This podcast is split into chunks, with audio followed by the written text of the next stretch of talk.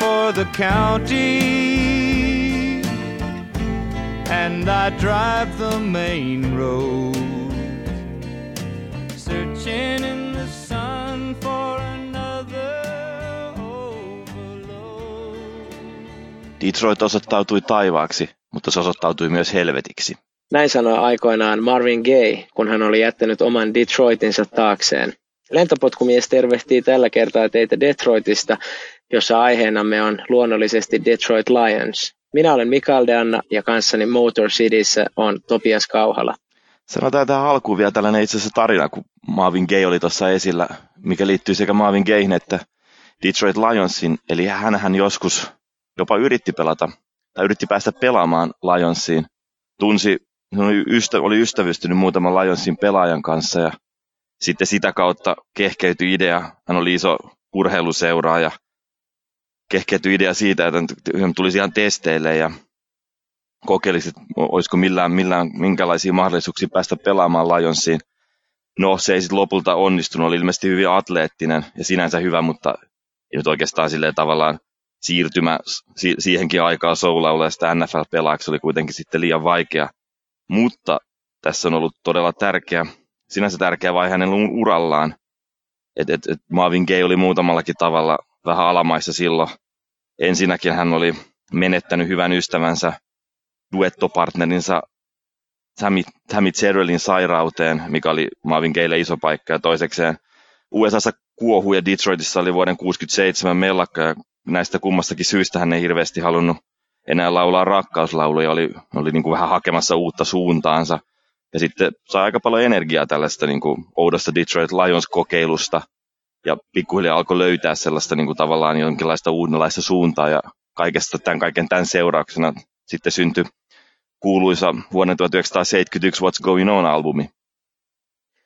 Joo, ja tähän pitää kyllä lisätä se, että ihan kuuntelijoille musiikkisuosituksena niin aivan mahtava Inner City Blues.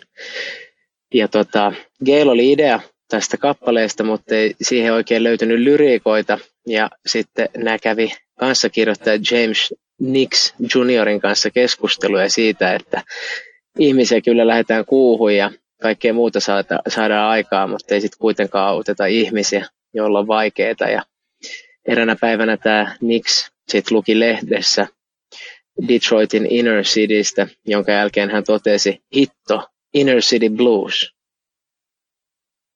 Aloititte tämä jakso Marvin Gayella tai Marvin Gayen sitaatilla, mutta olisi myös erilaisia Detroitiin liittyviä tai Detroit Lionsiin liittyviä sitaatteja, millä tämä olisi voinut aloittaa esimerkiksi tällainen. Eli kysymys, kuinka monta Detroit Lionsia tarvitaan voittamaan Super Bowl? No, emme tiedä, eikä varmaan koskaan saada tietää. Miten pieni Detroit Lions-fani oppii laskemaan? 0-1. 0-2, 0-3, 0-4 ja niin edespäin. Ja ylipäänsä tällaisena niin kuin Detroit Lionsin mottona voidaan sanoa olevansa, että se on Detroit Lions rebuilding since 1957. Jotta kaiken ymmärtää tällaisesta niin kuin Detroit Lionsin maailmasta ja tästä surkeudesta, missä se seura on, niin meidän pitää siirtyä vuoteen 1958, jolloin Detroit oli vielä kaikkea muuta kuin helvetti, että moottorikaupungilla meni vielä edelleen kovaa, kun elettiin ylipäänsä tällaista aikaa, mitä moni pitää USA:n kulta-aikana autoilua ajatellen ja sitä kautta Detroitia ajatellen, niin valtakunnallista valtatieverkostoa rakennettiin silloin 50-luvun puolivälissä ja Fordin liukuhina tuotti muun muassa Ford Fairlane ja Thunderbirdeja. Ja siihen aikaan myös Lionsin pelirakentajana pelasi Bobby Layne, joka oli voittanut mestaruuden 52 ja 53, ja he oli vielä finaaleissa 54. Ja vaikka tietenkin jenkkifutis oli tuohon aikaan hyvin erilaista kuin nyt, niin Lein oli tuohonkin aikaan tunnettu siitä, että hän viihtyi myös aika hyvin illanvietossa, ja itse asiassa hän totesi tämän 54 häviön päättyneen finaalin johtuneen siitä, että hän oli sillä kertaa nukkunut liikaa. Tähän voi kuvitella sellaisen ison vaaleen teksasilaisen, jolla oli todella sellaiset 50-lukulaiset hiukset. No sellainen mies silleen ulkonäönkin perusteella, millä todellakin saattoi mennä aika kovaa. Joo, ja Lein oli aikansa tähtipelaaja, sarjan parhaita, ellei paras pelirakentaja. ja sitä kautta Lions oli jonkunlainen powerhouse, oli tosiaan lähellä voittaa 3 kertaa peräkkäin mestaruuden, ja on sanottu, että Layne olisi yksi alkuperäisistä gunslingereistä, ja joiden on sanottu, tai Laynen on sanottu olleen erittäin isossa roolissa kehittämässä nykyaikaista 2 minuutin hyökkäystä. Ja tosiaan, kuten todettiin, niin kova seuramies. On sanottu Laynestä näin, että kun Bobby sanoi blokkaa, silloin blokattiin. Kun Bobby sanoi juo, sitten juotiin.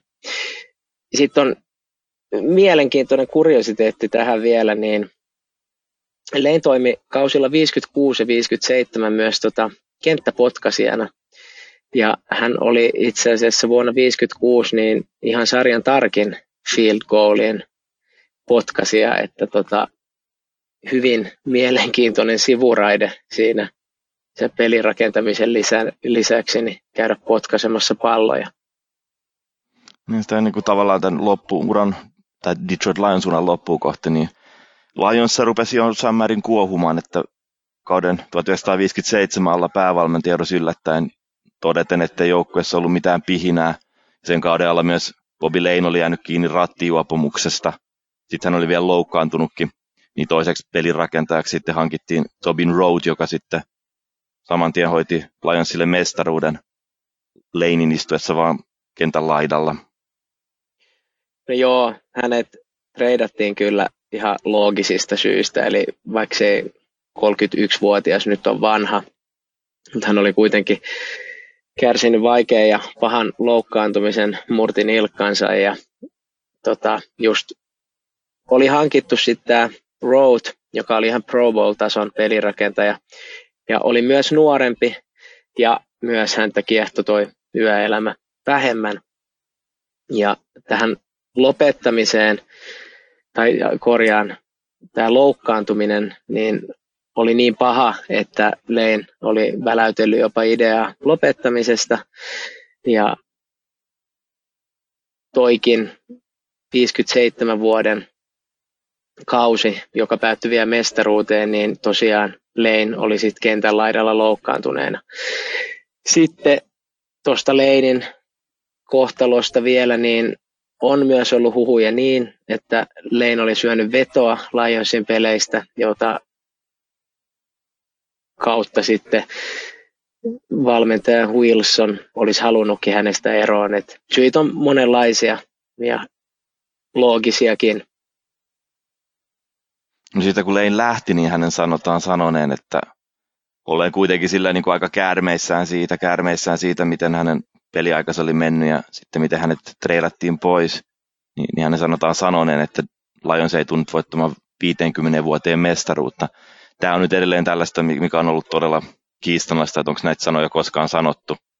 Siihen niitä ei ainakaan koskaan ollut missään lehdessäkään julkistettu, että sitten ei oikein tiedetä, että missä hän olisi näin sanonut, mutta tällä tavalla on kuitenkin tämä niin kuin myytti jäänyt elämään. Todistetusti on ainakin hän sanonut, että hän on halunnut voittaa Steelersin kanssa mestaruuden, pistää sitä kautta jauhat Lionsin suuhun, eli sellaista tietynlaista katkeruutta Lionsia kohtaan oli. No näin ei tapahtunut Steelersin kanssa, eli hän ei siellä voittanut, mutta sanotaan, että Laynesta alkaen niin Steelersin kurssi lähti kääntymään, ja kuten tullaan tässä huomaamaan, niin Lionsin kurssi ei todellakaan lähtenyt kääntymään, siis, tai lähti kääntymään, mutta se lähti kääntymään huonoksi, että nämä rupesi menemään aika erilaisiin suuntiin, nämä kaksi organisaatiota. Layne tosiaan kaupattiin kauden 58 aikana niin, että sitä kautta oli pelattu 2 ottelua. Ja treidipäivä 7. lokakuuta 58, jonka viikon lista ykkösenä toimi semmoinen kappale kuin It's all in the game, jonka Tommy Edwards esitti. Ja tässä, kun menee katsomaan noita sanoja, niin no, aika mielenkiintoisen enteellisiä. Otetaan tästä pieni ote. You have words with him and your future's looking dim, but these things your hearts can rise above. sitä ei sitten tiedetä, että onko sydämet nousseet tämän yläpuolelle, vaikea arvioida, mutta melko enteellisiä sanoja, jos pistetään ne tähän Kirouksen mystiikkaan sekaan. Niin, Detroit Lions ei olekaan sitten Bobby Laynen jälkeen voittanut mestaruuksia, eikä voittanut siinä 50 vuoden aikana, jota Laynen sanotaan väittäneen, että okei, te ette tulekaan voittamaan. Ja siitä on itse asiassa aika pitkällistä todisteitakin, että miten Lions todellakin olisi sitten Bobby Laynen toimesta kirottu. Joo, tosiaan on niin, että silloin 50-luvulla, kun Layne vielä pelasi, niin Lions oli todellakin yksi suurimmista ja varmaan voidaan käyttää just powerhouse-termiä. Sen jälkeen se olikin hyvin paljon murheellisempaa, eli ensimmäinen playoff-ottelu ylipäänsä tapahtui vuonna 1970 ja ensimmäistä voittoa playoffeissa niin odotettiin aina vuoteen 1991 asti. Ja muutenkin nämä tilastot sitten on hyvin, hyvin murheellisia Lionsin kannalta. Eli Laynen siirron jälkeen niin on pelattu 12 playoff-ottelua, niistä on yksi voitto. Ja mestaruuksia on sitten tietenkin loogisesti 0. Eli aika iso kontrasti siihen aikaan. Jos tämän kanssa haluaa itseään viihdyttää, niin tällaisen niin kuin kattavan listan siitä, että mitkä olisi tällaista niin kuin todistusaineistoa siitä, että Lions olisi kirottu, niin se löytyy todella helposti. Netistä kuvaa sitten laittaa sen Google-hakuun, että siellä on ihan hirvittävän paljon hämmästyttäviä tuomariratkaisuja, kaikenlaista outoja tarinoita, traagisuutta, hölmöyttä, jotenkin sellaista joku erikoistakin siitä, että miten MVP-palkinto meni Lionsin Barry Sandersin sijaan Green Bayn Brett Favrelle, koska detroitilainen toimittaja äänesti Favrea, eli detroitilainen olisi pystynyt tuomaan sitten omalle pojalleen MVPn. Sitten on löytynyt sellainenkin, että joskus taisi olla 60-luvulla, niin pitkäaikainen maskottikin löytyi kuolleena Woodward Avenue, mikä on tämmöinen pitkä tie, mikä menee Detroitin läpi. Sitten on pelaaja niin kuin ihan kuollut kentälle. Ja sitten on sitten kaiken tämän päälle tällaisten niin kuin supertraagisten juttujen päälle, niin on vaan tämmöistä ihan niin kuin perushäviämisen kulttuuria, semmoista niin kuin käänteistä Midaksen kosketusta, että ihan päättömiä valmennusratkaisuja, interceptioneita, fumbleja, surkeita pelirakentaa, kaikkea sellaista itse asiassa, että kaikki niin kuin, mikä on joskus ajatellut, että no okei, tämä voisi olla hyvä, niin se on vaan muuttunut sitten jonkinlaiseksi hyvän vastakohdaksi, näin kauniisti ilmaistuna. Joo, ja sitten ihan huonoa tuuria. Eli kun NFLn työehtosopimusta edellisen kerran muutettiin 2011, niin Lionsilla oli just ollut monta aika korkeata varausta, mutta näitä ei sitten enää pystytty pitää uusien sääntöjen myötä. Ja sitäkin kautta, niin vaikka olisi ollut jotain palikoitakin, niin sitten on tämmöistäkin tullut siihen väliin. Kun näistä kirouksista puhutaan, niin Amerikassa näissä selkeästi kyllä tykätään. Että ensimmäinen näissä saattoi olla Muldoonin kirous, jonka Chicago Blackhawksien päävalmentaja Pete Muldoonin sanotaan laittaneen Blackhawksien päälle 1927, kun hänet heivattiin sieltä pois. No, kuuluisimpana on sitten varmasti Bambinon kirous, eli se, että Red Soxilla kesti 2000-luvulle asti se, että ne voitti ensimmäisen World Seriesiinsä sen jälkeen, kun olivat myyneet Babe Ruthin New York Yankeesiin. No, sitten on ollut tällaisia niin kuin viimeaikaisesti esillä olleita, ne oli Curse of the Billy Goat Chicago Cubsilla. Eli heillä ne oli edellisen kerran voittanut mestaruuden 1908 ja sitten 1916. Totta kai näistä on osittain paljon myös silleen, niin kuin vähän jälkikäteen keksittyä tai paisuteltuja sen jälkeen, kun jostain tapahtumasta eteenpäin ei ole yksinkertaisesti voitettu. Ja muutenkin tässä on itse asiassa paljon sellaisia aspekteja tällaisessa kirouspuheessa, mitkä rehellisesti sanottuna aika paljon jopa ärsyttää. Siinä on esimerkiksi sellainen aspekti, että sitten voidaan aika paljonkin erilaisia asioita vaan listata sinne sen kirouksen alle ja löytää erilaisiakin tai erikoisiakin tietyllä tavalla tällaisia niin kuin esimerkkejä siitä, että miten jonkun kirouksen takia sitten ei olekaan tullut menestystä. Jos ajattelee ihan Lionsiakin, totta kai niillä nyt on tällaisia sähläämisiä ja kaikkea muuta keskivertoa enemmän, mutta jossain kun listattiin näitä todisteita kirouksista, niin siellä mainittiin esimerkiksi sellainen, että kun Ford Fieldillä on pelattu toiseksi ainoa Super Bowl, niin totta kai se sitten voitti Pittsburgh Steelers, jonne Layne aikoinaan meni.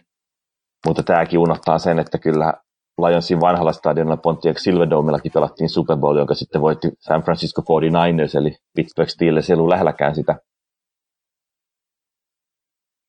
Kirouksista voidaan toki puhua hyvinkin pitkälle, mutta kuitenkin lopulta aina kaikki on kiinni seurajohdosta. Ja yksinkertaisesti siitä, että onko se seura vaan riittävän hyvä. On hirveän paljon seuraa, jotka ei ole koskaan voittanut, ja siitä tullaan ihan yksinkertaisesti siihen, että vaan tehdään hommia paremmin. Että nämä on tämmöisiä, näihin voi hyvin tukeutua ja antaa tekosyitä sille, että ollaan heikkoja tai mennä jonkun tämmöisten taakse, mutta kuitenkin näissä huippu-urheilussa, niin tämä on seurojenkin välistä kilpailua, niin sitä kautta niin se on vaan yksinkertaisesti näin, ja tätä kautta päästään kohta Lionsin osalta näihin juttuihin tarkemmin. Niin, onhan nämä sillä kiroukset itsessään aikamoista humpuukia ja huuhaata, mutta itse asiassa sellaisen asian osalta mä itse asiassa uskon noita niihin, että kun se tarina ryhtyy jotenkin itse rakentamaan itseään, niin ollaankin jollain tavalla kirouksessa, että siitä rupeaa sitten identiteetti ja omakuva muokkaantumaan tietynlaiseksi, että olisi sitten kirous vaan tällainen ajatus, että ollaan huonoja, että sitten kun ruvetaan niin kuin tavallaan niin jatkuvasti se koko seurayhteisö rupeaa rummuttamaan itselleen, että me ollaan huonoja ja meillä on tämä kirous, niin sitten se rupeaa jossain määrin niin kuin muokkaamaan sitä identiteettiä. Joskus itse asiassa, jos mennään niin nopeasti käymään saksalaisessa jalkapallossa, niin Bayer Leverkusenilla oli taannoin sellainen, että he oikeastaan aina kun oli lähellä voittamista, niin kuitenkin sijoittui vaan kakkoseksi ja ruvettiin puhumaan Leverkusenin sijaan Neverkusenista. Ja mä lähdin tätä joskus miettimään silleen, että miten esimerkiksi vielä 10 vuottakin siitä tällainen voisi vielä vaikuttaa, vaikka siellä on valmennus ja pelaajat muuttunut, niin mä tulin sellaiseen johtopäätökseen, että todennäköisesti saattaa elää sillä tavalla, että sitten kun ollaan lähellä menestystä tai ollaan lähellä niitä ratkaisuhetkiä, niin sitten sieltä saattaa ruveta puskemaan läpi sellainen, että eikä me nyt tällä kertaa tapahdu näin. Ja sitten saattaa siellä ihmiset siellä ympärillä olla vähän sellaisia, ei nyt tällä kertaa te hoidatte ja nyt me ei jäädä kakkoseksi. Ja lehdistö rupeaa vähän kysymään koko ajan ja tuo sitä esille silleen, että mikä on tullut se historia, että nyt pitäisi muuttaa tämä. Että se koko ajan kuitenkin tällaisilla tavoilla hiipii sinne keskusteluun ja tulee. Voi ruveta vähän näkymään kaikessa toiminnassa sellainen, että ei ole päässyt sitten sen ihan maalin yli voittajana. Joskus aikoinaan juttelin myös saksalaisen sosiologin kanssa tästä tietynlaista maineesta ja myytistä, tai ehkä en myytistä, mutta tällaista maineesta, mikä oli Saksan maajoukkueena, tai maajoukkueella tällaisen sen konemaisuuden kautta, niin tultiin paljon sellaiseen johtopäätökseen, että se, että Saksa on hyvä voittamaan, ja Saksa oli esimerkiksi todella hyvä voittamaan rangaistuspotkukilpailuja, niin se lähtee tällaista tietynlaista omasta omakuvasta ja lähihistoriasta siitä, että kun on tavallaan identiteetissä se, että hei, näitä on voitettu, niin sitten se on paljon helpommin mennä sinne siihen tilanteeseen ja ajatella silleen, että ei tässä ole mitään hätää. Tämä kuuluu niin kuin meidän jotenkin tähän juttuun, että me hoidetaan tämä, niin kyllä me tälläkin kertaa hoidetaan, että voi mennä sitten sen rangaistuspatkukilpailuunkin ja ei tarvitse ruveta niin hirveästi miettimään sellaista, no epäonnistuuko tästä, vaan sellaista, no hoidetaan homma. Tämähän me aina tämä homma hoidetaan. Jos vielä vähän syrjähypitään, niin voidaan mennä NHL:n pariin ja katsoa kirouksen anatomiaa New York Rangersin kautta, joka 1994 sai vihdoin murskattua sen oman kirouksensa, eli tämmöisen Duttonin kirouksen. Ja tietyllä tavalla se koko heidän playoff-kevät oli tietynlaista kirouksen hieromista omaan naamaan. Siinä oli konferenssifinaali Devilsia vastaan, joka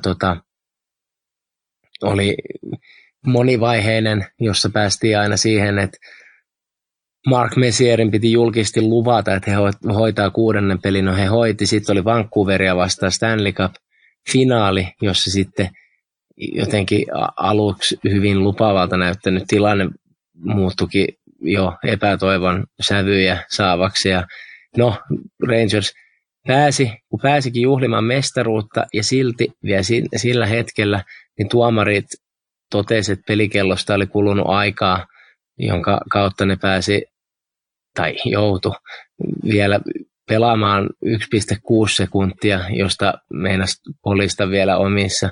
Ja jotenkin tämä, että aina se positiivinen tilanne tuntui muuttuvan pahimmaksi mahdolliseksi skenaarioksi. Totta kai tätä on jälkikäteen hirveän helppo ja luonteva kuvailla tämän kirouksen kautta, että sitten se selvitettiin, mutta siinä on, miten just sanoit, että kun alkaa itse rakentamaan itseään, niin näissä on paljon tätä elementtiä.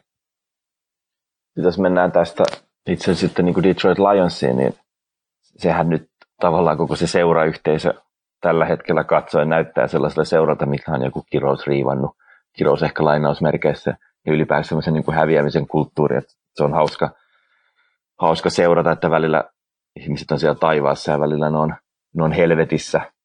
Et jos tätä haluaa jollain tavalla itseään viihdyttää tällä, niin voi mennä katsomaan Detroit Lionsin jotain sometiliä ja sitä kommentointia ensin tappiopelin jälkeen ja sitten voittopelin jälkeen. Et välillä ne uskoo, että okei, nyt tästä on jotain syntymässä ja nyt tämä rebuilding since 1957 onkin menossa maaliin ja sitten ollaankin yhtäkkiä, että et mistään ei ole yhtään mihinkään. Itsekin tähän törmäsin silloin, kun 2 vuotta sitten olin Detroit Lionsin kiitospäivän pelissä minusta Vikingsia vasta ja Lions sen voitti. Ja muutenkin oli hyvä kausi menossa, niin sitten istuin taksiin ja radio oli päällä ja siellä radiossa keskusteltiin siitä, että olisiko tällä joukkueella, onko tämä menossa Super Bowliin. Tämä nyt oli tietysti hyvä kausi menossa, mutta ei se nyt kuitenkaan elementeiltään ollut minkäänlainen edes lähelläkään Super Bowlia. Se oli lähinnä semmoinen, että oli sellainen vaihe, missä sitten Matthew Stafford pelin rakentajana, silloin oli just semmoinen niin kuin paras gunslinger-vaihe aina viikalla 4. melkein kaikessa ottelussa päällä ja ne käänsi niitä pelejä.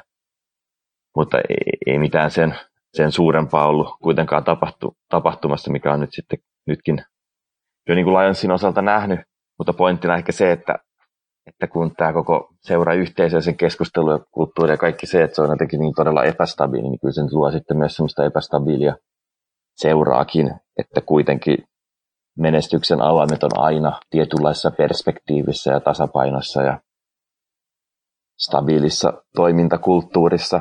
Ja kyllä semmoinen niin kuin tavallaan kannattajienkin puhe sinne saattaa helposti kuitenkin mennä sinne syvälle seuraankin ja näkyä vähintäänkin sillä tavalla, että minkälainen tunnelma peleissä on, että jos se menee sellaisessa vähän niin kuin buuauksen ja superhurrausten välimaastossa, niin on se sellaisen organisaation sinänsä vaikea menestyä stabiilisti. Hyvä esimerkki tästä on One Pride POD-cast, joka on tämmöinen Lionsia läheltä seuraava ja aika intohimoisesti suhtautuva ja tunnepitoisesti analysoiva podcast. Ja tästä on hyvä esimerkki ihan itse asiassa muutama viikon takaa, eli peliviikolla 17, niin Lions suorastaan pieksi Cardinalsin ja tämän voiton jälkeen sitten POD-castin tyypit rupesi tunnelmoimaan hyvin korein sanoin sitä, miten mahdollisesti voisi olla vielä joku playoff-sauma ja toki mitä se voisi vaatia, mutta kuitenkin nähtiin sitten se kultainen reunus koko kaudessa ja no sitten siitä seuraava viikko ja vastassa olikin Buffalo Bills ja no sitten tulikin tappio ja se ilakointi ja hyvä tunnelma vaihtui hyvin synkkään rypeikköön, johon upotettiin käsiä vielä syvemmälle. Että hyvin, hyvin kuvaava esimerkki tästä, mistä just puhuit äsken, että taivas ja helvetti. Jos vielä haluaa korostaa sitä, että miten kuitenkin kaiken A ja O on vaan tällainen hyvä prosessi ja toimintakulttuuri. Kaikki sellainen, niin sitten on tällainen yksi henkilö, mikä on baseballin puolella tullut kahtakin tällaista kiroista tappamassa. GM-puolella oli Theo Epstein ensin Boston Red Soxissa, kun ne voitti pitkästä aikaa mestaruuden, ja sitten Chicago Cubsissa, joka oli voittanut silloin 1908 ja voitti sitten heti perään 2016, niin se mitä hän teki, niin oli vaan yksinkertaisesti loi sinne modernin prosessin, mikä käytti sen hetkisten baseballin parhaimpia oppeja ja pystyi sitä kautta sitten pikkuhiljaa muokkaamaan se toimintakulttuuri sellaiseksi, että se rupesi menestymään ja varmaan samalla sitten loi tai pystyi muuttamaan myös semmoista keskustelun kulttuuria, mikä sen seuran ympärillä oli, kun ihmiset rupesivat huomaamaan, että nythän täällä itse asiassa jotain tapahtuu.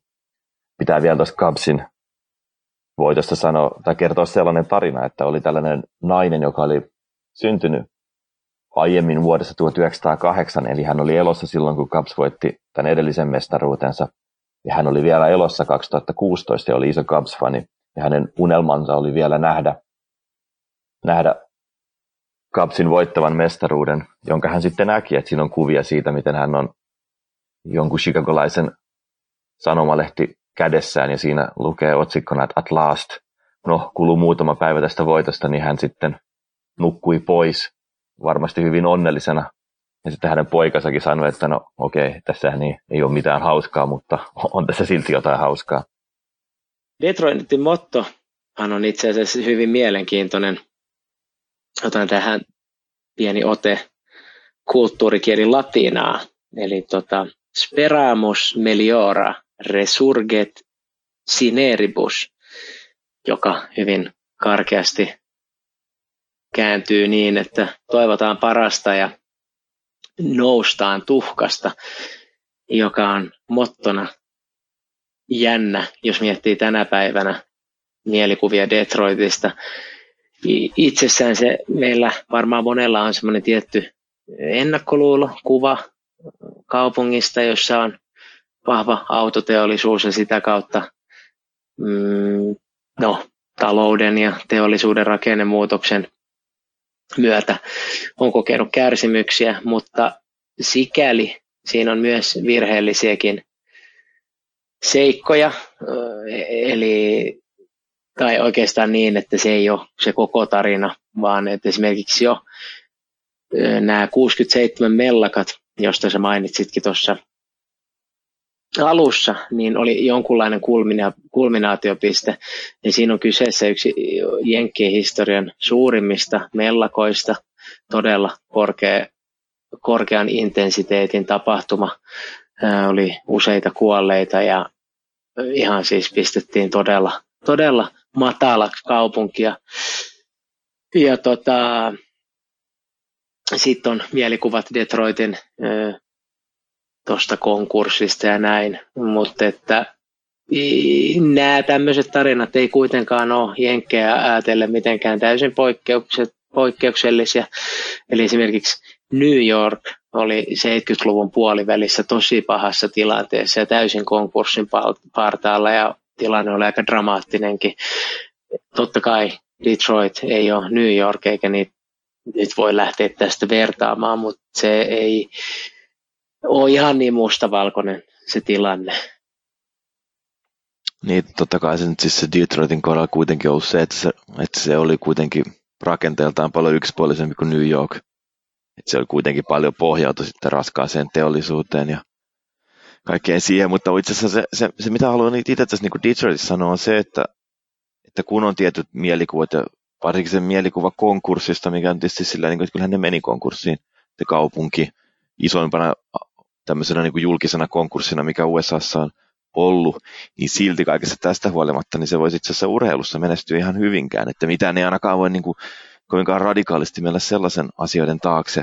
Ensinnäkin tämmöinen niin kuin yhden kunnan konkurssi johtuu pitkälti siitä, että sitten kunnalta loppuu raha, mikä ei tarkoita sitä, että koko Detroit koko lähialueineen olisi silleen niin kuin jotenkin erityisen huonossa jamassa. Et kyllähän sieltä niin kuin tavallaan metropolialueelta edelleen löytyy ihmisiä rahaa. Et se vauraus on vaan muuttanut pois sieltä, mutta tällaista niin kuin kuitenkin on ja tästä voi urheilukin hyötyä. Sitten toisena tekijänä tässä on myös sellainen, että kyllä niin kuin Detroitista löytyy tukijoita. On sellaista kulttuuria, että tällaiset oman kaupungin vahvat tahot on paljon tukenut ylipäänsä sitä kaupunkielämää ja sitten myös sitä urheilua. Esimerkiksi tämä Little Caesars pizzaketjun Illichit esimerkiksi on omistajatahona Detroit Red Wingsille ja sitten taas Detroit Tigersille baseballissa. Quicken Lowesin Dan Gilbert, hän olisi ollut halukas satsaamaan Detroitin urheiluun, mutta hän jäi jopa ilman seuraa ja joutui sitä kautta satsaamaan Clevelandiin ja ennen kaikkea Cleveland Cavaliersiin. Nyt hän haluaa Pistonsin omistajan Tom Gaussin kautta perustaa MLS-seuran Detroittiin. Ja kaikki nämä Illichit ja Gilbertit on ollut myös niin kuin merkittäviä tahoja siinä, että se Detroit on pikkuhiljaa ruvennut lähtemään nousuun. Ja sitten Lionsin takana on taas se sitten Ford. Eli vuodesta 1963 lähtien se on ollut, tai se oli Henry Fordin lapsenlapsi, William Clay Fordin omistuksessa, ja itse asiassa siirtyi hänen omistukseen samana päivänä, kun JFK ammuttiin, eli tässä on jonkinlainen aspekti liittyen tähän kiroukseen. No, hän toimi omistajana siihen asti, kunnes kuoli, ja nyt vuodesta 2014 alkaen sitten hänen leskensä Martha Firestone Ford on ollut Lionsin omistaja. Tässä on itse asiassa tällainen niin kuin autoilun kannalta aikamoinen unelma-avioliitto, että siinä kohtasi Fordin autot ja Firestonein renkaat, niiden perheet ja suvut. Onhan se niin, että kun puhutaan Detroitista, niin onhan ensimmäisiä asioita, mitä tulee mieleen, just toi Ford ja koko se vaikutus. Ja itse asiassa Henry Ford on ollut mielenkiintoinen hahmo jenkkien ihan yhteiskuntaakin ajatellen. Eli hän on ollut hyvin, hyvin edelläkävijänä linjaamassa amerikkalaista työelämää, eli sen ajan henkeä aika vahvastikin vastaan, niin Henry Ford ymmärsi, että miten levännyt ja freesi työntekijä on lopulta aika paljon firmalle hyödyllisempi ja sitä kautta tehokkaampi. Ja tätä kautta hän oli ensimmäisten joukosta tai oikeastaan ensimmäisenä tuomassa 5 päivän ja 40 tunnin työviikkoa.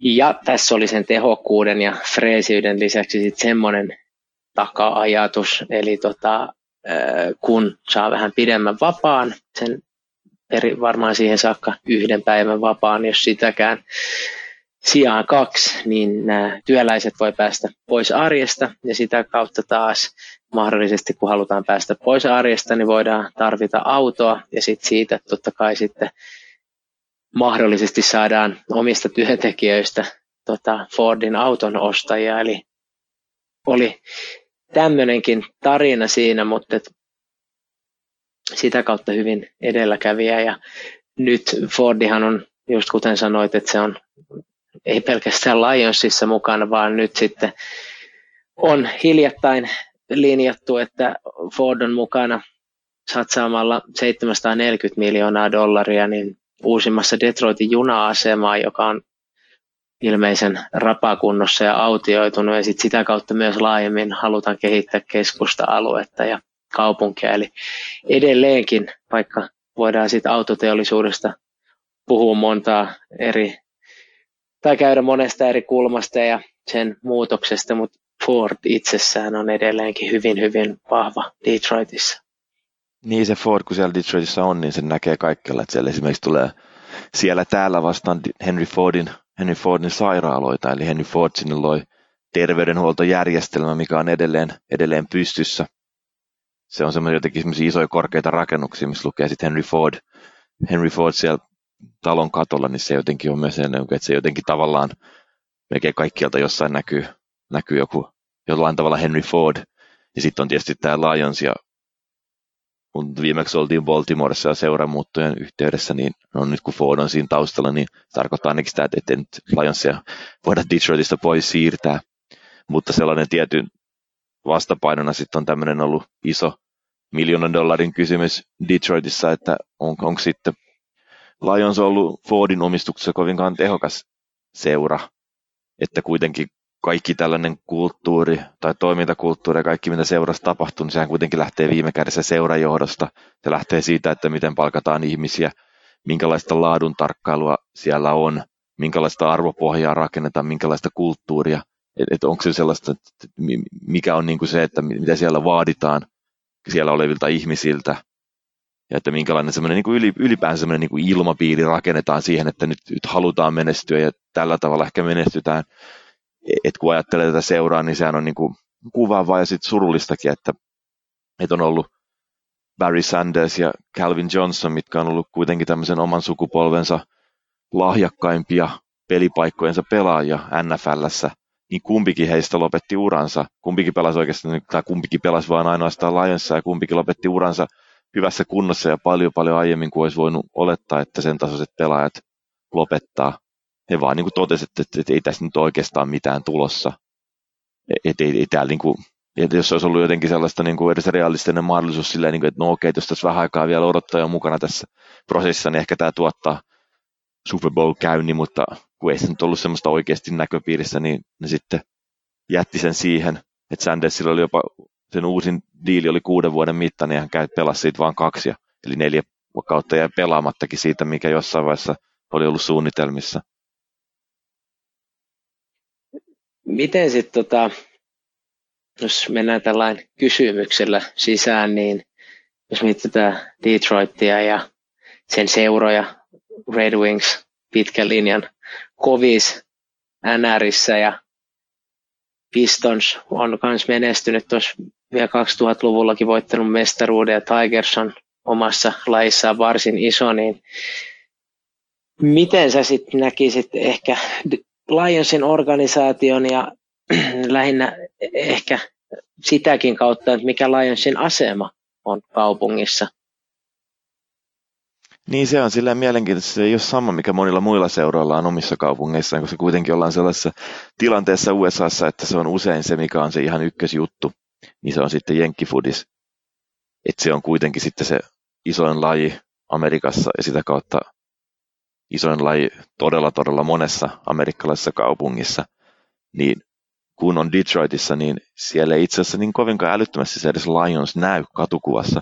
Että Tigers siellä on ylivoimainen 1, mikä on tietysti siinä mielessäkin vähän, niillä on sinänsä muita kohtaa epäreilu asetelma, että se Detroit Tigersin se D-kirja, mikä on niiden logo, semmoinen vanhanmallinen, niin se on ylipäänsä tällainen niin kuin koko Detroitin symboli, että sitä käytetään muussakin yhteydessä sitä sen fonttista D-tä kuin vain urheiluun liittyen, että se jotenkin kuvastaa niin kuin Detroitia. Että esimerkiksi silleen, niin kuin Red Wingsien pelaajilla, kun he haluavat jollain tavalla osoittaa olevansa tai kuulua niin kuin Detroittiin, niin hän ei kuitenkaan ollut vapailla käyttää mitään Red Wingsin omaa lippistä, niin ne käyttää paljon tätä. Matthew Staffordkin keräilee näitä lippiksiä, mitkä on niitä niin kuin Tigersin lippiksiä. Ja sitten tämän lisäksi Red Wings on sellainen, mikä näkyy yllättävän paljonkin. Että kuitenkin NHL tai jääkiekko Amerikassa silleen niin kuin paikkakunnasta riippuen vähän semmoinen niin kuin kuitenkin monella paikkakunnalla marginaali, niin Detroitissa näin ei ole, että se oikeasti se Red Wings siellä näkyy. Että sitten mä olin Fordin tehtaalla Diabonissa ja siellä pääsee seuraamaan sieltä katorajasta sitä, niin kuin sitä modernia liukuhiinaa, mikä siellä oli, niin siellä joku vaan paino Fordin SUVtä kasaan Steve Eisemanin pelipaidassa, että kyllä se, niin kuin se oikeasti se Red Wings näkee siellä lippiksissä ja tällaisen esimerkkien kautta. Pistons on toinen, mikä siellä ei niin hirveästi sit näy. Ja jos katsoo näiden seurojen tällaisia niin kuin sometilastoja, niin Tigers on 1 ja Red Wings on 2. Jossain tilassa Red Wings oli jopa meni Tigersin ohi. Ja sitten siellä on Lions 3 ja Pistons 4. Kun se Lions ei oikein kuitenkaan niin hirvittävän paljon määritä Detroitia, niin tullaan ehkä sitten vähän siihenkin, että ei se ollut sitten niin tärkeää. Totta kai niillä on paljon kannattajia, se on intohimoinen se kulttuuri, mutta se ei ole mitenkään sen kaupungin semmoinen tietynlainen lifeblood, että se ei silleen niin kuin, se ei ole se tärkein urheilullinen asia, mikä siellä on, kun taas jos mennään nytkin Wisconsiniin, niin ei ole semmoista niin kuin vaihtoehtoa, että ei satsattaisi aivan kaikkea Green Bay Packersiin menestykseen ja käännettäisiin aivan kaikkea kiveä, jotta tämä seura menestyisi. Detroitissa vaan ei tällaista nyt niin ihan samalla tavalla ole. Mutta jos mennään vielä sitten tuohon aiheeseen, mitä tuossa jo hiukan sivuttiin, eli kun Detroit on nähty kuolevana kaupunkina ja semmoisena tehtaiden hylkäämänä, ja tuossahan itse asiassa joku aika sitten, tässä siis ihan ehkä kuukausi sitten, uutisoitiin taas, kuinka lisää ollaan sulkemassa tehtaita, ihan koskien myös Detroitiakin, niin, ja sitä kautta kun tulee konkursseja, sosiaalisia ongelmia, totta kai kertautuu todella paljon sitten noi ratkaisut, niin onko se todellisuus sitä vai onko tässä nähtävissä jotain sävyjäkin, mitä ehkä ei sit tänne aina Suomeen asti saavu? Niin onhan se nyt sitten kuitenkin kaupunki, joka on sekä taivas että helvetti. No monille ihmisillä se nyt todellakin on helvetti, ja täältä on nyt vähän hölmö 1,5 viikon reissun perusteella kertoo jotain Detroitista, koska se todellisuus on monille todella vaikea ja ahdistunutkin, mutta siinä on kuitenkin jotenkin se, että se on sekä ruma se tarina, että omin silmin katsottuna myös mielettömän hieno. No se on ylipäänsä ainoa tällainen kaupunki, johon olen suhtautunut sillä tavalla, että aina kun siellä on, niin se, että jollain tavalla haluaa jopa pois. Et siis se on kuitenkin vaikea kaupunki ja siis siellä on vähän semmoinen jotenkin erikoinen fiilis olla, mutta sitten heti kun sieltä lähtee pois, niin heti tulee sellainen fiilis, että itse nyt haluan Detroitiin. Jos käy jossain muualla, niin sitä on niin kuin siinä moottoritiellä, että vähän hengittää silleen niin kuin jollain tavalla vähän rauhallisempi, nyt ei ole Detroitissa, mutta sitten kun ajaa taas toiseen suuntaan ja rupeaa näkemään silleen jotain noita tehtaita, mitä siinä on, jotain mainoksia ja muuta sitten käsiinossa, tai rupeaa näkymään Detroitin siluetti, niin sitä on sellainen, että jes, nyt sitä on taas palaamassa tänne. Itse asiassa niin kuin kaupunkina, niin se on niin kuin hämmentävää, miten vähän siellä on liikennettä, ehkä moottoritiet pois lukien, mutta se itse semmoinen niin kuin kaupunkialue siellä, niin verrattuna näihin kaikkiin muihin Amerikan kaupunkeihin ihan hirvittää vähän liikennettä, vähän taloja, sieltä on hirvittävän paljon niin kuin taloja pudettu pois, jollain teillä ei ole olennaisesti niin kuin katulamppuja, sitten siellä on vähän niin kuin kuoppia tiessä, sitten siellä on paikoin aika turvatonkin olo, kun siellä on, eli aina esimerkiksi pizzan, tämän Motown Recordsin museon vastapäätä, siis sillä vielä niin kuin valosaankin aikaa, niin se on vähän hämmentävää mennä sinne pizzapaikkaan, kun siellä luodin kestävä lasi asiakkaan ja keittiön välissä. Eli tällaista siellä tietysti sitten niin kuin kuitenkin on paljon, mutta se kokonaisuudessaan sen kaupungin tarina on silleen niin kuin ihan mieletön, että jos on vähänkin kiinnostunut Amerikan historiasta, niin se on fantastinen paikka siellä, että miten siellä näkyy niin eri aikojen kerrostumia, näkee siitä, että minkälaisin ajatuksen Amerikka on rakennettu ja amerikkalaisia kaupunkeja ja minkälainen niin kuin tällaisen teollisen vaurauden monumentti se on joskus 1900-luvun alkupuolella ollut. Et siellä on edelleenkin näitä vanhoja pilvenpiirtejä ja ne kaikki aulat, mitä siellä on, niin ne on niin kuin massiivisia ja upeita. Ja sitten se, että siitä niin kuin, minkälaisia ne jotkut talotkin on joskus, perustasuintalotkin on joskus 1900-luvun alkupuolella ollut, kun niitä on rakennettu sellaisia hienoja kivitaloja, mitä se kaupunki on täynnä, niin sitä voi vaan miettiä, minkälainen kaupunki se on ollut. Et esimerkiksi se talo, missä itse asuin, niin se oli jotenkin, että siinä on todennäköisesti semmoinen 3-kerroksinen kivitalo, niin siinä on asunut jotkut tämmöinen niin kuin middle management jostain autotehtaalta joskus 1900-luvun alussa. Sitten siinä on kuulemma asunut, siinä vastapäätä on asunut Gladys Knight, eli Motown-laulaja, ja hänen managerinsa asui sitten taas siinä mun talossa. Et silloinkin sitä vaan miettii, että minkälaisia keskusteluja tässäkin talossa, mikä nyt sitten mun aikaan oli jo kylmä kolkko ja sotkunen ja tämmöinen niin kuin jollain esiasteella sellaista talosta, mikä nyt ylipäänsä on asuttava. Ja sitten ilmeisesti jossain sitten sen jälkeen, kun se Motown-manageri on muuttanut pois siitä, niin siinä oli joku tällainen epämääräinen nigerialaisten sairaala ollut, missä on ilmeisesti ihmistä asunut sitten niissä huoneissa sillä niin kuin ties kuinka monta sänkyä per huone, ja en edes oikein niin kuin halua miettiä, mikä kuvio se on ollut. Sitten se on ollut hylättynä, ja sitten mitä tapahtuu, kun Detroit-tällainen talo on hylätty, niin sitten sieltä käy ihmiset poistamassa kaikki kupariputket, koska niissä on vähäkään jo dollareita saatavissa. No sitten tämä mun Airbnb-isäntä sitten oli laittanut sen talon kuntoon. Jos on tässä niin kuin historiassa kiinni, niin sit oli se jollain tavalla niin kuin pysäyttävä olla sillä alueellakin, mistä on sitten samalta alueelta, nyt samalta kadulta oli tullut sitten esimerkiksi tässä Motown-kavalkaadista, niin Smokey Robinsonia, Diana Rossia, Aretha Franklinia ja Four Topsia. Ja se kuitenkin vielä jotenkin semmoinen niin kuin tietynlainen ihmisten historia, mikä siellä on, että tämä mun Airbnb-isäntäkin, koska olin huomannut, että mä olin kiinnostunut Detroitista, niin vei mut tuollaisiin kiitospäivän juhlinkin siihen kulmassa, kadun kulmassa olevaan tämmöiseen jonkinlaiseen yhteisötaloon, minne sitten mentiin sinne alakertaan ja heitettiin paikallisen pastorin kanssa small talkit, ja siellä oli nyyttärihengessä ihmiset tuonut ruokaa, niin otettiin ruokaa ja istuskeltiin siellä, juteltiin paikallisten kanssa ja gospel soi taustalla. Niin tässä on jotenkin semmoista, niin kuin, että sä voit nähdä sen ankeen kadun, mikä sekin oli, ja sä voit nähdä, että sieltä puuttuu taloja, ja suurin osa taloista on aika huonossa kunnossa, mutta sitten sieltä löytyy myös niistä taloista, ja kaikesta tällaista löytyy edelleen ihmisiä, ketkä todella paljon välittää siitä omasta yhteisöstä ja välittää toisistaan, niin tämä on aika tällainen niin kuin mielenkiintoinen detroitilainen, varmaan aika monessakin kaupungissa, mutta Detroitissa vielä korostuu se, niin kuin, että miten paljon se niin kuin on merkinnyt ihmisille ja minkälainen niin kuin dynamiikka siellä niin kuin ihan ihmisen kautta on, mikä on sitten kolmas eikä syy siellä, minkä takia detroitilainen urheilu voisi ihan hyvin menestyä, Lions mukaan lukien.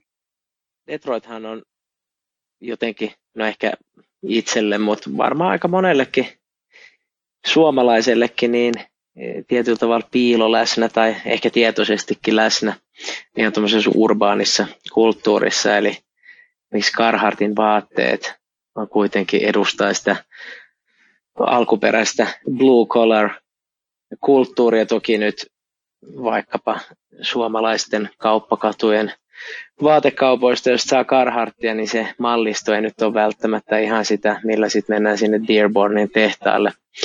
Eli ne housut ei ole sitten se, mitä laitetaan sen Aiserman paidan kanssa, mutta yhtä kaikki sama merkki. Ja tuossa kun mainitsit noita myyttisiä musanimiä ja sitten musiikkiskeneä, niin sittenhän Detroit on tietyllä tavalla tehnyt aika iso vaikutuksen sitten moderniinkin musiikkiin tai tanssimusiikkiin, eli todella todella maineikkaita DJ:tä, itse asiassa semmoisen, niin no nyt voin sitten jollekin musiikkiekspertille ja diggarille sitten voi jonkunlaisia käsitevirheitä saattaa tulla, mutta siis että semmoisen house-teknon ihan kehtona ja isoja nimeä kuten Carl Craig, Jeff Mills, Derek May, ja sitä kautta on ollut sit luomassa uutta tanssikulttuuria ja bilekulttuuria, missä se on sitten ollut isossa roolissa silloin 50-60-luvuilla ja sitä kautta, mutta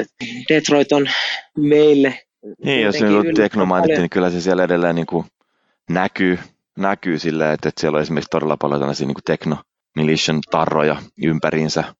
Ja että vaikka sieltä on varmaan aika moni näistä heistä muuttanut pois, niin ne kuitenkin, että se on edelleen, että se Detroit on sellainen paikka, missä paljon kaikkea tällaista kuplia, että sieltä tulee bändejä, ja ilmeisesti tällä hetkellä, kun siellä on nyt niin kuin, on lähtenyt tämän konkurssit tässä jeesannut, että nehän sai kuitenkin paljon avustuksiakin sitä kautta, että Detroit on lähtenyt uuteen nousuun, että siellä koko ajan avataan uusia baareja, ravintoloita ja kahviloita ja kaikenlaisia kauppoja, se keskusta, se downtown on todella paljon elävöitynyt, että hän on nyt tämmöinen niin kuin omanlaisensa, jos voidaan sanoa, niin tietynlainen boomtown. Ja sitten siellä on esimerkiksi silleen niin kuin ihan hieno nähdä, miten jalkapallossa tällainen yhteisöseura kuin Detroit City FC kukoistaa.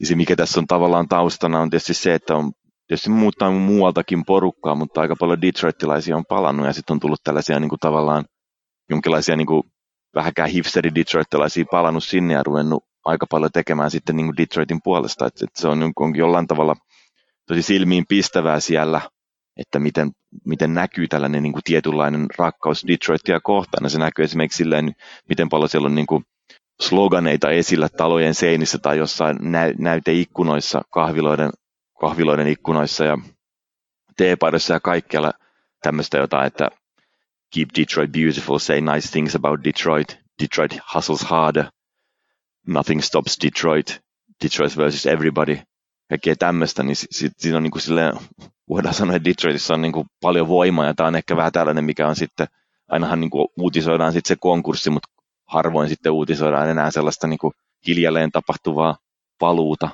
Joo, ja sitten tämä näkyy ihan urheilussakin, eli no nyt vaikka edellä mainitut Barry Sanders ja Calvin Johnson on jäänyt Detroitiin. Sanders asuu siellä ja Johnson vaikuttaa aika paljon sekä Detroitissa että Atlantassa. Tekee hyvän tekeväisyysjuttuja ja sitä kautta niin niitä ihmisiä jää sinne. Ja itse asiassa vielä voidaan se, että kun lisätään, kun puhuttiin Bobby Layneistä, niin siinäkin kun hänet siirrettiin, okei siitä on aikaa, mutta hänet siirrettiin pois, niin häntäkin siinä aikalaiskommenteissa niin näkyy myös se, että hän harmitti sit myös lähteä sieltä, että oli paljon, no totta kai ystäviä jäänyt pitkään ajalta, mutta siinä on siinä kaupungissa jotain semmoista, että sinne jengi kuitenkin jää uran jälkeenkin aika pitkään ja vaikuttamaan yhteisöihin. Joo, siinä välittää siitä, että esimerkiksi sillä, että miten Calvin Johnson ja Barry Sanders, sillä, että miten vähän ehkä Lions loppujen niille teki, että ne hukkas uransa tällaisessa seurassa, niin ne kuitenkin on välittänyt Detroitista ja detroitilaisista. Ja mulla on koko ajan nyt sellainen mielikuva, että Red Wingsinkin pelaat todella paljon on tykännyt olla siellä, että siellähän on kuitenkin todella pitkiäkin uria siinä.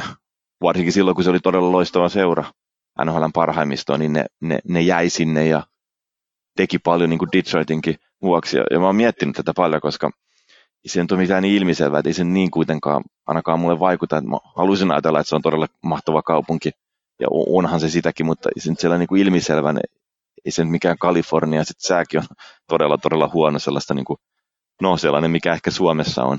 Että se on mielestäni omalla tavallaan aika hienoakin, miten ihmiset sitten selkeästi välittää siitä ympäristöstä. Ja nytkin tällä hetkellä Matthew Stafford, eli Lionsin pelirakentaja, hän niin kuin selkeästi todella paljon kokee tällaista niin kuin isoa vastuuta Detroitista, että tekee tosi isosti tällaista yhteisötyötä, hyvän tekeväisyystyötä sen eteen. Ja tämä oli tällainen haastattelu, missä hänen vaimonsa taannoin kertoi sitä, että kun ensimmäisen kerran ehdotti Staffordille, että pitäisikö niiden hankkia lapsi. Nyt niillä on niin kuin 12 tytöt, mutta silloin Stafford itse sanoi, että ei se voi ottaa tällaista vastuuta, että silloin jo niin kuin, että se kantaa jo detroitilaisia harteillaan ja maalasi vielä tällaista kuvaa siitä, että miten Fordin tehtaalla on ihmisiä, kenen arkeen hänen työnsä niin paljon vaikuttaa, niin nyt ei vaan pysty ottamaan mitään tämmöistä ekstraa. Eli siinäkin on taas tällainen niin kuin esimerkki siitä, että miten joku Lionsin pelaaja, niin hänelle merkkaa todella paljon olla nimenomaan sitten Detroitissa ja Lionsissa. Mutta kun Staffordista puhutaan, niin tähän liittyy myös yhdenlainen friikki yhteensattuma, jolla me pystytään jollain tavalla saattamaan yhteen tätä koko Bobby Laynesta alkanutta kertomusta. Eli pari vuotta siitä, kun tämä Laynen kirous oli täyttänyt 50 vuotta, eli sen ajan, eli se periaatteessa meni umpeen, niin Lions varasi ykkösvarauksella tämän Matthew Staffordin, joka oli sattumoisin käynyt samaan Highland Parkin lukiota kuin Bobby Layne oli aikoinaan Dallasissa käynyt. Eli tämä on aika friikki sattuma. Niin ihan väkisenkin herääkin kysymys siitä, että onko Stafford joku Laynen jonkun sortin koston inkarnaatio, eli joku yliluonnollisen sielun siirtymän välineitä. Sitten kirosta saatu venytettyä siitä alkuperäisestä 50 vuodesta 60, en tiedä. Tässä voisi olla Fox Mulderille jonkunlaista työtä ihan tutkia, että voisi varmaan saada aika paljonkin irti tästä keissistä. Staffordkin on tällainen niin kuin tapauksena, että se jakaa jo aika paljon ajatuksia Detroitissa, että miten hyvänä loppuun se on, ja sai vielä joskus, tai se sai sellaisen diilin, että oli aikoinaan NFL:n parhaiten palkattu pelaaja. Nyt on mennyt parikin pelaajaa ohi, mutta tätä taustaa vasten niin on ollut kiisteltykin hahmo. Niin, mä itse miettinyt, jos sitä koko Lionsin tarinaa miettii, niin käy vähän jopa kyllä itse asiassa tietyllä tavalla sääliksi Staffordia, että me oikeastaan koskaan nyt niin hirveästi ehkä pystytään näkemään, että onko se vaan tällainen keskivertoa parempi kuin UP, vai onko tässäkin taas jonkinlainen huipputalentti, minkä Lionsit lopulta onnistui sähläämään. Että kuitenkin omalla tavallaan tykkään Staffordista ja symppaan hänen uraansa. No, ehkä tullaan vielä joskus näkemään, että mitä hänestä voisi huipputasalla olla. Ainakin voi toivoa, miten Lionsin suhteen nyt on aina toivottu. Otetaan tähän loppuun sitten pätkä Detroit Lionsin omasta niin sanotusta hype-videosta. Joo, eli tämmöinen video, mikä silloinkin, kun pari vuotta sitten näin kiitospäivän pelissä, niin mikä oli just silloin, kun peli oli alkamassa, niin näytettiin sieltä.